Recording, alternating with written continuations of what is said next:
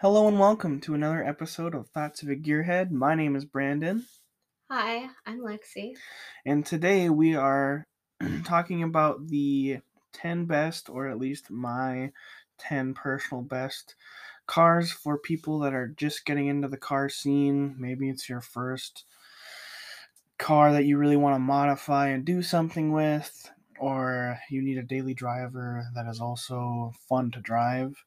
These are uh, not necessarily an end all be all list, but it's just um, 10 examples of vehicles that can kind of get you into the car scene. So, without further ado, we're going to start off with a little bit of an odd one that I don't think anybody is really going to pick. We are starting off with the Buick Park Avenue Ultra. And the reason why I've picked this vehicle to start off the list is because they're primarily owned by older, you know, people that usually don't abuse them as much.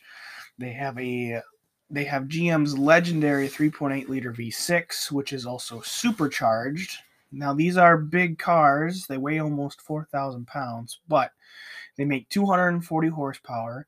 The aftermarket for GM 3.8 liter V6 is uh, extremely broad. There's tons of things you can do to this. You can get different pulley sizes for the supercharger, bigger injectors, different intake if you want, all sorts of different things that you can do for these. And they're a big, comfy four door that you can easily daily drive and you can even make into a very cool sleeper. They're not the best looking cars, especially, you know, you're talking about GM from the mid 2000s. Everything was just kind of really broad and round, especially from Buick. But I mean, being that it was a Buick and the Ultra being the top of the line, you've got, you know, power everything, heated seats, um, really nice display system, good audio from factory.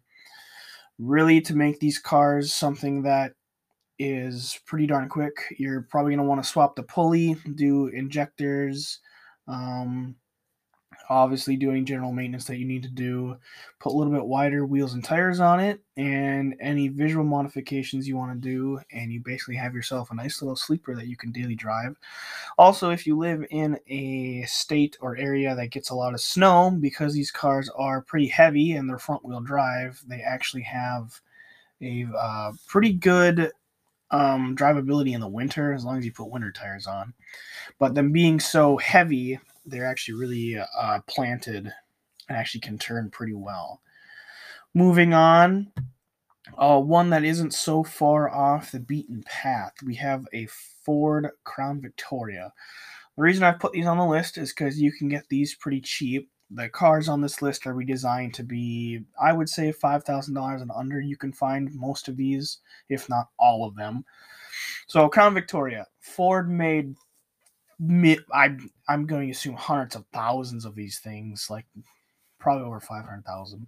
There's tons of them. You can find them anywhere. From you know ex police vehicles to the civilian ones. I would say the ex government ones are going to be a lot cheaper, but the civilian ones are going to be a lot nicer. Um, so you can the Crown Victoria or Mercury's version, which I don't remember the name that Mercury used, but you've got a 4.6 liter V8 which is I'm going to say is more reliable than the 5.4. Um, it's it's a better platform in my opinion. I think the 4.6 from Ford from this era is a much better platform.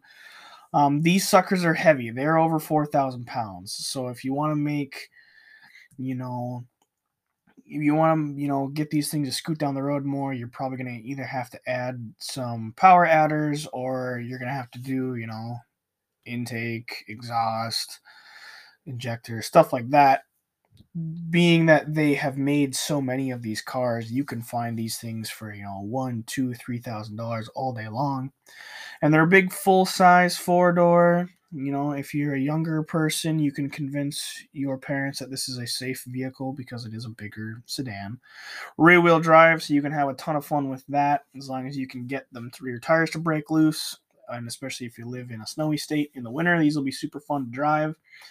And also the visual aftermarket for the Crown Victorias are actually pretty darn good. You can look up some really good, um, really good and clean modified Crown Victorias. And these things are dead set reliable. If any of you guys follow uh, Cleetus McFarland's channel, he runs the Crown Victoria for his uh, racing series he has at Freedom Factory. And I mean, they beat the crap out of these cars and they just will not die. So, this is another great offering if you're more of a Ford person um, and you don't want to get a Mustang like everybody else, you could go with a Crown Victoria. Uh, moving on for any of you Honda people out there, really any any Honda Civic from the early 90s all the way up to the mid 2000s, you're to have tons of aftermarket, fuel efficient. These things are super light and fun to drive. Not too hard to find a manual transmission in one of these. Granted, if you live in the Rust Belt, it's going to be kind of hard to find a clean one, but if you're from down south, these should be pretty easy to find clean. Most of the parts for this thing are be super cheap. There's tons of aftermarket for these things, and a lot of the stuff is interchangeable. Also, depending on what era of Civic you buy, the engines are super reliable and actually can take boost extremely well without very many modifications. You know, Granted, stock horsepower, you're coming at probably a little bit over 100, but with as little weight as these things weigh, super, super fun car to drive, especially if you can find a two door hatchback, like a EH hatch or something like that, would be super fun to have. Lower these things to the ground, put an exhaust on them, beef up the injectors a little bit, put an intake on it. Maybe if you can find a cheap eBay turbo and you know how to do some fabrication, super, super fun vehicle. Even if you don't know how to do any super extensive modification, if you can find one of these things for a decent price that is clean, you can still have a ton of fun with uh, really almost any generation of Honda Civic from the mid 2000s all the way back into the 90s.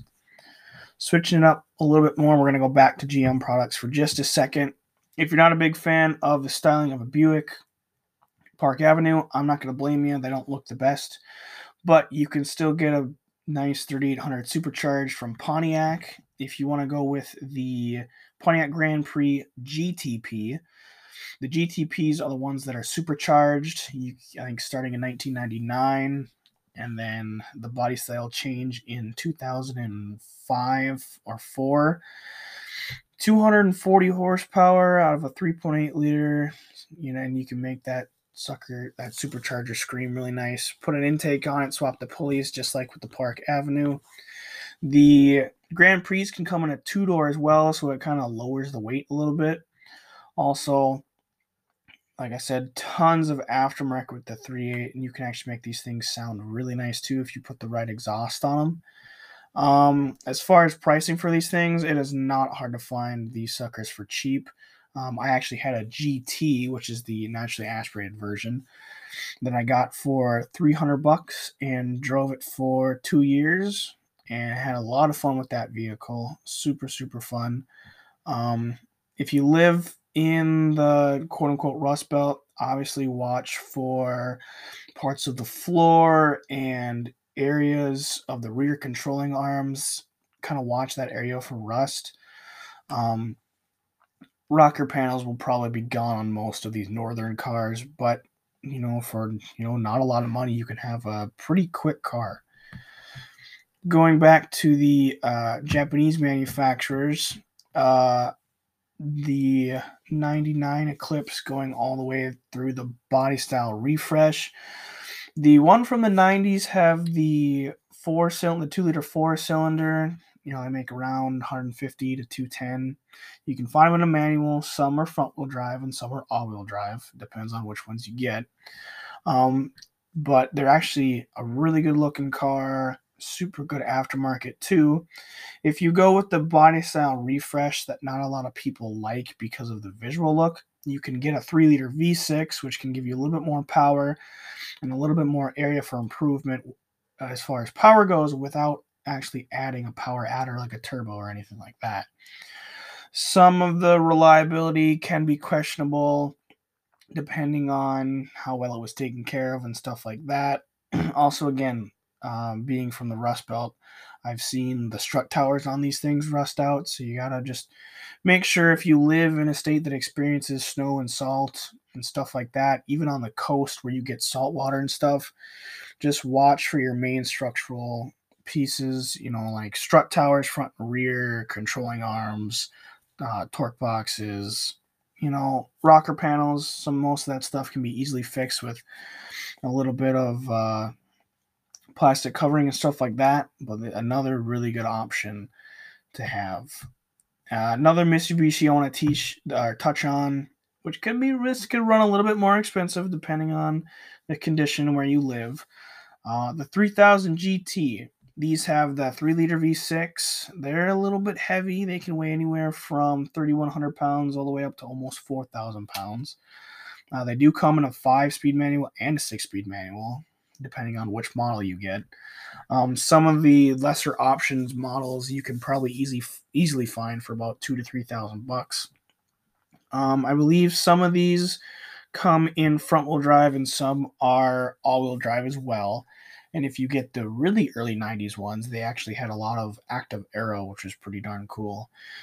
Aftermarket for these cars is pretty broad, but with the Mitsubishi 3 liter V6, you just kind of have to make sure that all the vacuum lines and stuff aren't dry cracked and stuff like that.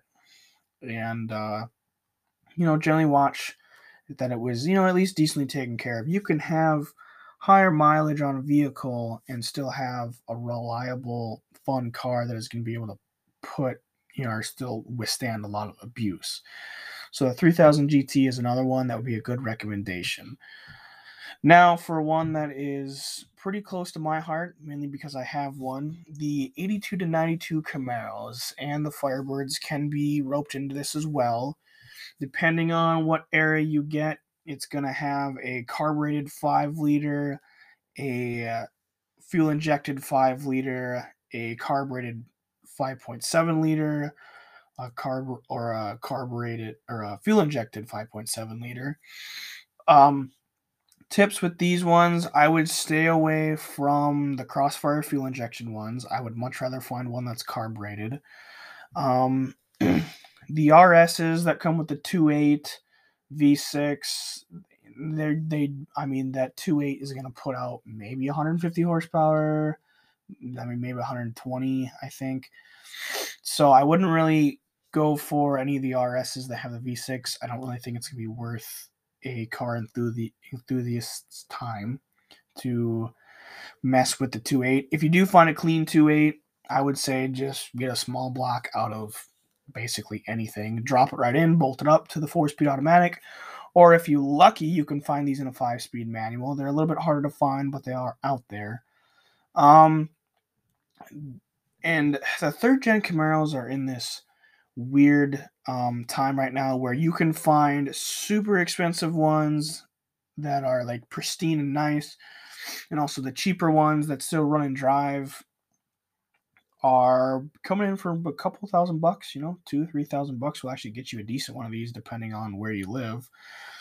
Biggest things to watch out for these are um, a crossfire fuel injection one is gonna have issues with that. I would swap it swap it out for the carb for a carburetor. Um, the floor pans on these F body cars from this era like to rust out. Um, also, the rear fenders behind the door and the rocker panel area does like to rust out because water and whatnot will get caught in some of the body molding. So that's another thing to watch out for. But uh, the aftermarket for these things, I mean, sky's the limit when you're talking about American muscle cars. And um, as far as I mean, weak points. Uh, a lot, not a lot of people like the GM seven and a half rear end just because they say it can't hold a lot of power. Um, but I mean, if you're only making two, three hundred horsepower with a small block, I think you're going to be fine. I would do a couple suspension upgrades with these cars. Um, they're probably going to need it after you know being from the 80s and early 90s.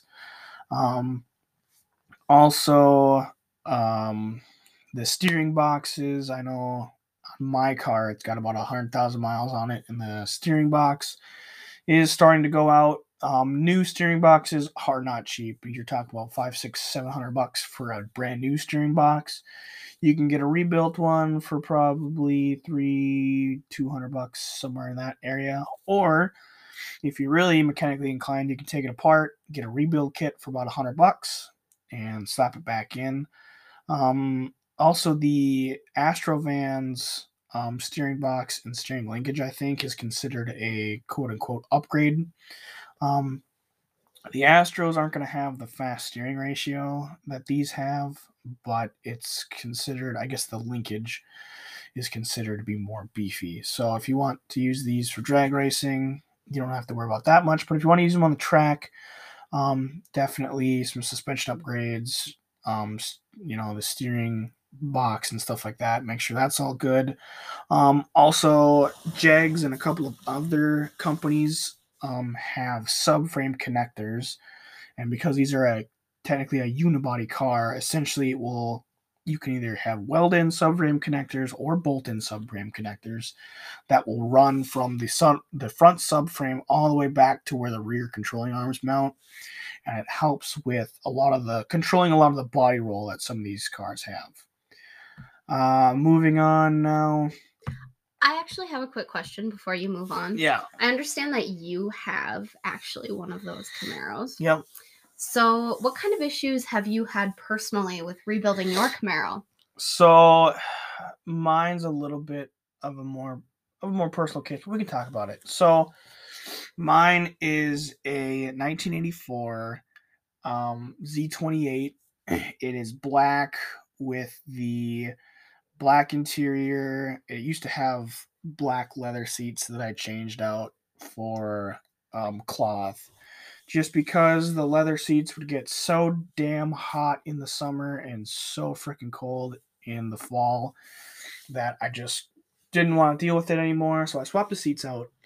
Um, I got kind of lucky because it was a salvage type. It was a well, I wasn't salvage, but it was it was certified rebuilt by the state of Minnesota. Um, it had a new engine put in it, a new mildly built small block from a company in uh, Wisconsin, and then it had a 700 R4 with a shift kit in it. And keep in mind, I only, paid um, 2,500 bucks for this car, and the engine alone, I'm pretty sure is worth that much um, because it's got um, Edelbrock heads, Edelbrock intake, Comp Cams internals. Uh, we did have to put a new Holley carburetor on it because the old one was pretty dirty and starting to leak from the accelerator pump. Um, like I said, the steering box in my car is getting a little worn out. It's still completely drivable, but you can just tell there's there's a little bit of play in the steering wheel, and you know the car is 30 plus years old, so it is you know it's gonna happen. But um, another thing is that like higher highway speeds, the car is really vibraty and shaky, and you can hear all the plastic. So a way to combat that is to get subframe connectors to kind of eliminate some of that vibration and make the chassis more rigid. It also helps um, make the car corner more flat. Um, my dash pad is good. Well, I shouldn't say good, but it's not my the dash pad of my car isn't cracked yet, but it's actually sun warped because of the heat. A lot of the dash pads on these third gens, third gen F bodies, they like to crack and stuff. Um, some of the depending on where you live, some of the plastic can kind of start to dry out and crack, but I mean, I love that car to death. It is it's it's pretty quick for what it is. It's really fun to carve twisties with because the car is so wide and the center of gravity is so low that it is just so much fun to whip around corners with that thing and just is a super fun car to drive. I'm never going to get rid of it, but as far as issues go, yeah, with it being 30 something years old, you have to make sure that, especially if you have the stock um, motor in it, a lot of those small blocks with the crossfire are just not good. They start leaking, burning oil, shit like that. Um, if your small block burns a little bit of oil, I would even call that normal. I think all small blocks are gonna um, burn a little bit of oil no matter what. But you know, a lot of that can be combated with certain additives. Um, that's going to be another episode coming up in the future. Is um, fuel additives. If you have an older vehicle with high mileage, what additives to use, when to use them, how often, stuff like that. Um, but that's kind of what I have, at least for third gen stuff, or third gen F body cars. Um, does that kind of answer? Yeah, that answers my question. So I want to move on. Um, and Lexi can kind of um come in on this one too because this is a car that you had a chance to drive. Um, I had a '96 Celica GT with the 224 cylinder. It was an automatic two door car, hatchback, red, super fun car. And the reason I liked it so much is it was it was decently quick um, around town and whatnot. It was super fun to drive, great driving position, super nice looking car, It was very a good nice drifting interior. car, that's for sure. yeah, you could you could even though it was front wheel drive, you could chuck that thing around a corner and that back end would step out. But then again, I'm a little more ballsy than you are when it comes to that. Yeah, I mean, uh, I mean, the one time that you did it, coming around that, it was a really tight, um, really tight corner on like this tar road that had a lot of gravel on it still. And Lexi comes around this corner and just whips this car around this corner, and the rear end just slides out from under it, and it, it just this really nice drift on like half gravel, half tarmac. That was actually the day we brought home the Camaro. Driving home, you had to drive that car home. But with your experience, you got to drive that car a little bit. What did you like about driving that car? It was just a fun car. I mean, it got me from point A to point B when I did drive it, and I I just liked it. Like it was a good car Yeah. for a broke college student or broke Did- high school student. Did it feel like good and fun to drive? oh yeah, it was Not fun. Boring. Um, you know, the interiors were a little bit boring, but you have to remember it's a car from The nineties, yeah. the the 90s, early 2000s, so it's not going to be yeah. top of the line. And the the redesign after that era of Celica was actually pretty nice. Um, visually, I don't think a lot of people like the change from the sixth gen to the seventh gen. The only gripe I really had with it was the interior panels were a yeah, little cheap on the cheaply made side, I think. Yeah, depending on kind of how the car's been treated its whole life, it can start to show age. But the uh, the generation after the sixth gen, they they updated the interior really nice with this really nice white face gauge cluster with orange backlighting. It actually does look really cool, and the aftermarket for it is uh, pretty good too. Was it aesthetically pleasing? I liked it. I like. I actually prefer the gauge cluster from the next, um, the next step over from ours, but I um prefer the design of the sixth gen. So, Celica. do you like the gauges in your Camaro better or the gauges in the Celica better? the sixth gen Celica that we had. Yeah. Um, I like the. Well, I like the ones in the Camaro because it gives you it's it's what I call a full gauge cluster. It has RPMs, speed, um, volts, fuel, oil pressure, and temperature. Most cars nowadays just have RPM, speed, volts, and fuel, and that's it. Uh, or it's just temperature and just fuel, which is, I think every car should have a full gauge cluster that shows all four of those vital things. But some, I know the Celica that we had only showed temperature and only showed fuel, and then of course RPMs and speed. But I really liked the design. If I remember correctly, the dash it kind of came up from the center console and it kind of looped around nice and made this nice little curvature. It almost kind of separates the driver and passenger, and it, it's definitely more of a driver focused center console because the radio and the HVAC controls face towards you.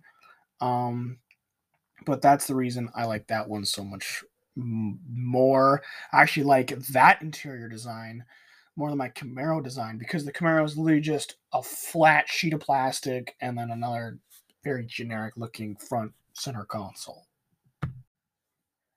All right, and we're gonna move on to the final two here, and moving on at what would be number nine, I believe. And again, these are not in any certain order of one's better than the other. These are just ten that I, you know, think are a good um, selection of vehicles for a various number of different kinds of car people. So coming in, we have the Cobalt SS, and this one's kind of a, a fun one because depending on which one and which year you get of the SS, you can have a 2.4 liter naturally aspirated. You can get that in the early SSs or the um, later sports.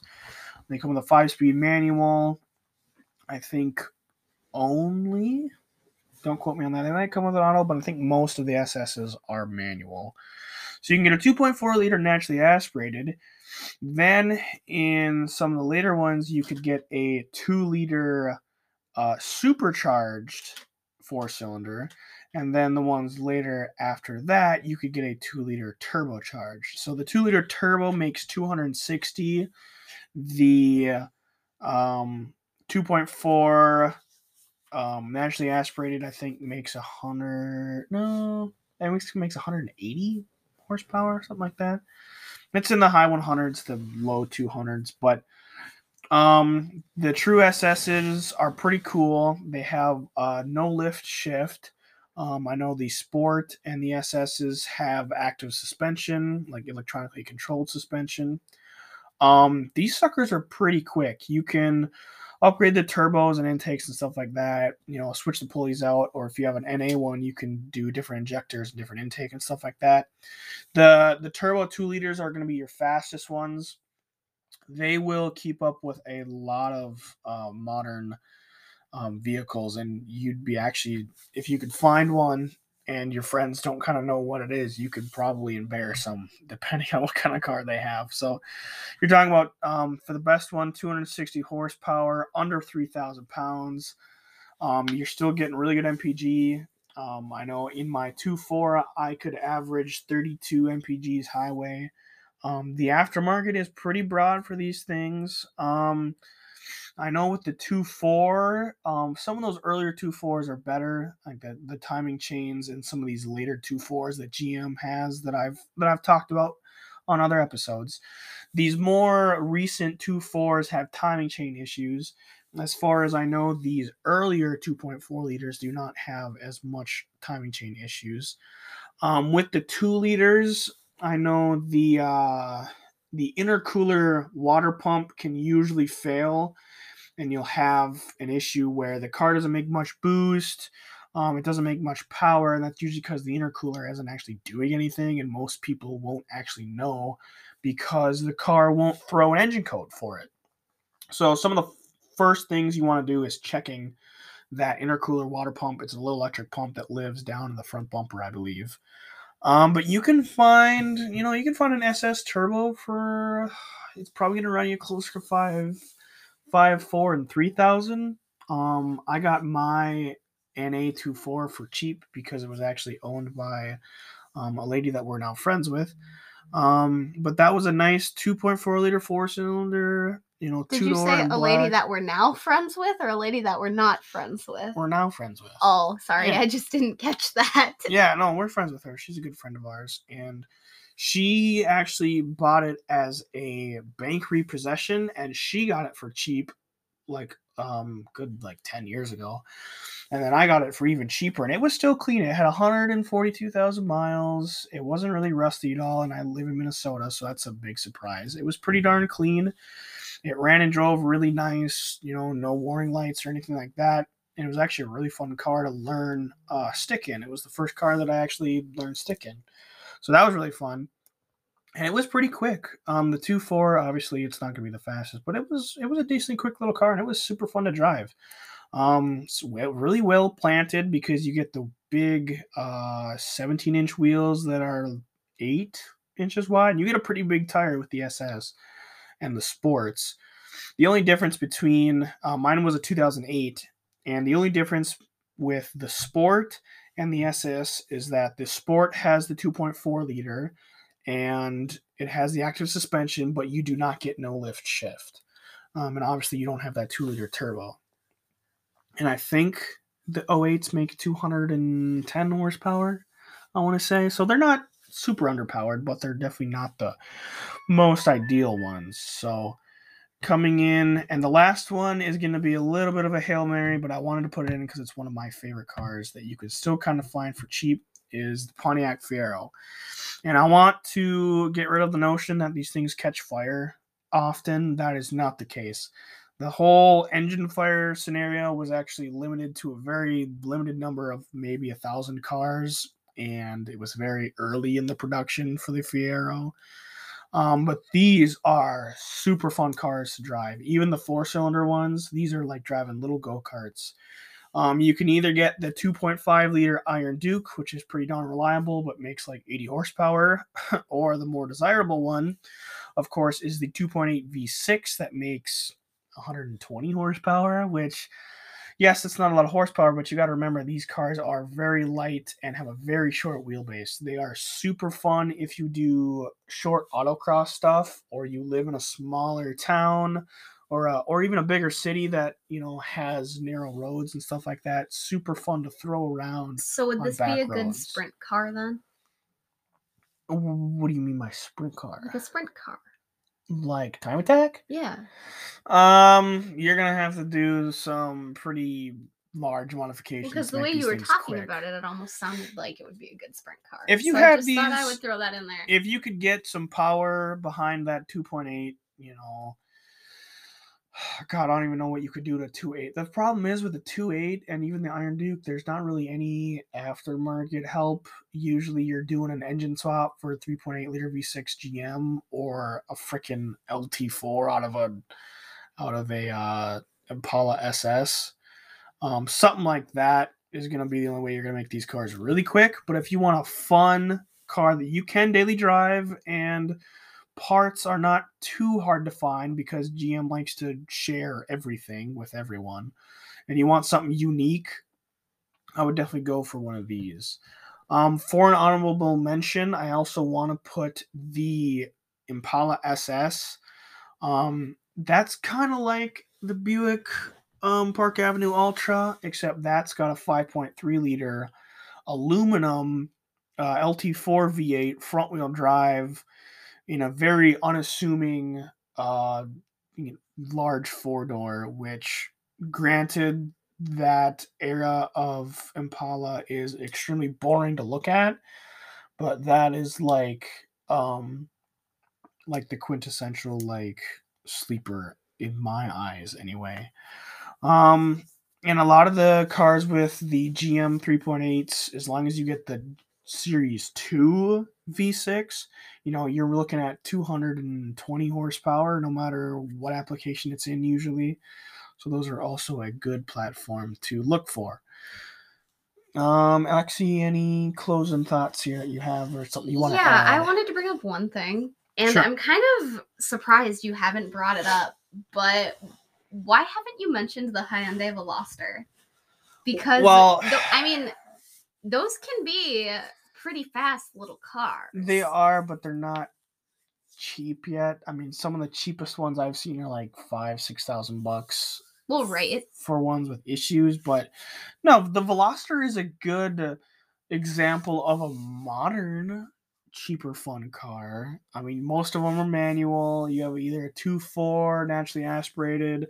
Some of them are a one six turbo, stuff like that. Those are super fun to Sure, drive. Sure, but it's a little bit more obscure. I mean, it's not something that everybody has. Yeah, it's a little bit more obscure. It's a little bit more expensive if you if you have the money to spend. Um, also with Hyundai having all these engine recalls right now, it's a little bit iffy on which ones to buy. If you can get one that's already had the recall done, you might be in the clear. Um, but if you haven't had one going through all that, you know, problem solving nonsense is going to be a little bit of an issue. But most of the cars on this list you can find for under. It shouldn't really be a problem finding for under five thousand bucks. I mean, you're like a grand, like a Park Avenue Ultra, two thousand bucks for a decent one. GTP, three thousand bucks for a really nice one. Uh, Honda Civic, dozens of them for fifteen hundred bucks, two thousand bucks. Crown Victoria, two grand, three grand will get you a really nice one. Even the Camaros, you can find like mine was 2500 bucks i've seen several of them for you know two two three thousand bucks with the v8s um, but they're going to start going up in value and that's the issue um, the cobalt ss those are going to get you know that's like five six thousand for a nice one you find a used one with higher mileage you're looking at probably 4000 for a half decent one with maybe 200,000 on them. And uh, a Fiero you can find anywhere from like a thousand bucks to a really nice one will be four thousand bucks. So that's kind of where the the pricing comes in for these. And I wanted to find vehicles that in even in the terrible used car market right now are still cheap, are still fun, are pretty easy to work on if you have a little bit of mechanical knowledge, and are not gonna you know cause you a whole ton of issues. Because for some people this might be their only car it might be their first car maybe it's their second fun car something like that that they don't want to spend a whole crap ton of money on. So that's where the um that's where the cars in this list the criteria i kind of had. And like i said before this is not an end all be all list. Um any suggestions or things you want to add i'd love to you know see in the comment section on my Instagram, which you can now find at B Dog's Garage as it has changed to kind of make everything more uniform. Also, my YouTube channel and TikTok follow the same name at B Dog's Garage. Um, you can also find Lexi linked on Instagram as well. She does a lot of really nice automotive photography and photography in general. And uh, I hope you guys like and follow for the next episode. We will have a couple more coming out soon. So uh, thanks for tuning in and hope that you will listen next time.